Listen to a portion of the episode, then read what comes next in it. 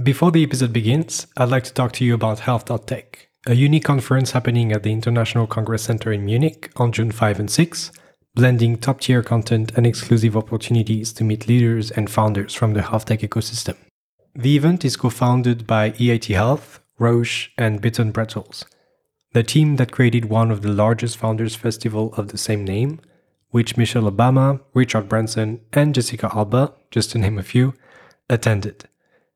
Their idea for health.tech was simple.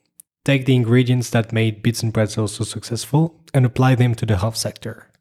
The result is a unique conference where more than 3,500 participants representing payers, providers, patients, startups, investors, and corporates connect, share insights, and join forces to catalyze growth opportunities in health tech. Two days to think and act together on the future of health. I joined the event the last two years, and for 2024, I'm honored to be among the selection of thought leaders who act as ambassadors on behalf of health.tech. To secure your ticket, head over now to health.tech slash tickets and get 20% off with the code MatthewC20. That is M A T H I E U C in capital letters underscore 20. I look forward to seeing you there. Now back to the episode. Welcome to Impulse, the podcast where we dive into the most exciting breakthroughs in healthcare of our time. In each episode, I sit down with some of the most brilliant minds that are using technology to rethink the way we care. Inspiring and passionate to tell you all about their innovation and how it will impact the lives of millions. My name is Mathieu Chafford. I'm a biomedical engineer and medical technology enthusiast, and in this podcast, we take the pulse of this incredible field. Welcome to Impulse.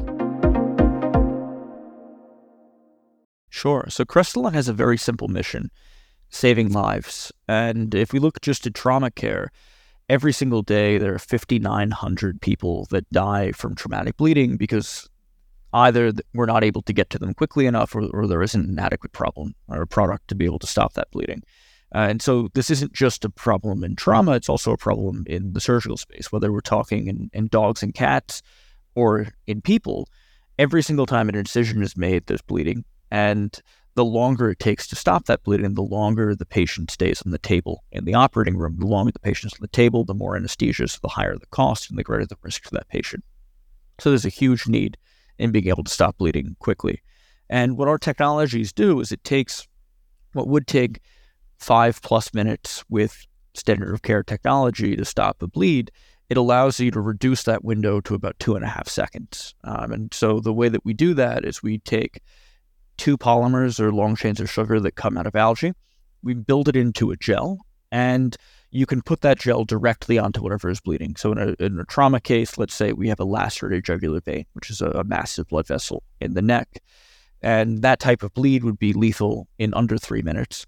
But you can take a product like VetiGel, apply it topically. So, you squirt it out of the syringe, you put it onto that bleeding wound, and nearly instantly, as soon as the product comes into contact, it creates a mechanical barrier against bleeding, which means that that bleeding stops instantly.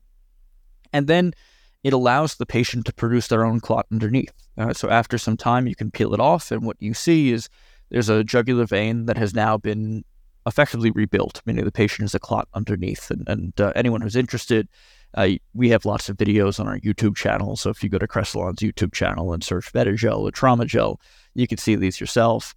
But that being said, uh, this product uh, does really amazing things. Uh, today in animal health, it's been used in over 45,000 patients in everything from gunshot wounds and stabbings to neurosurgery and everything in between.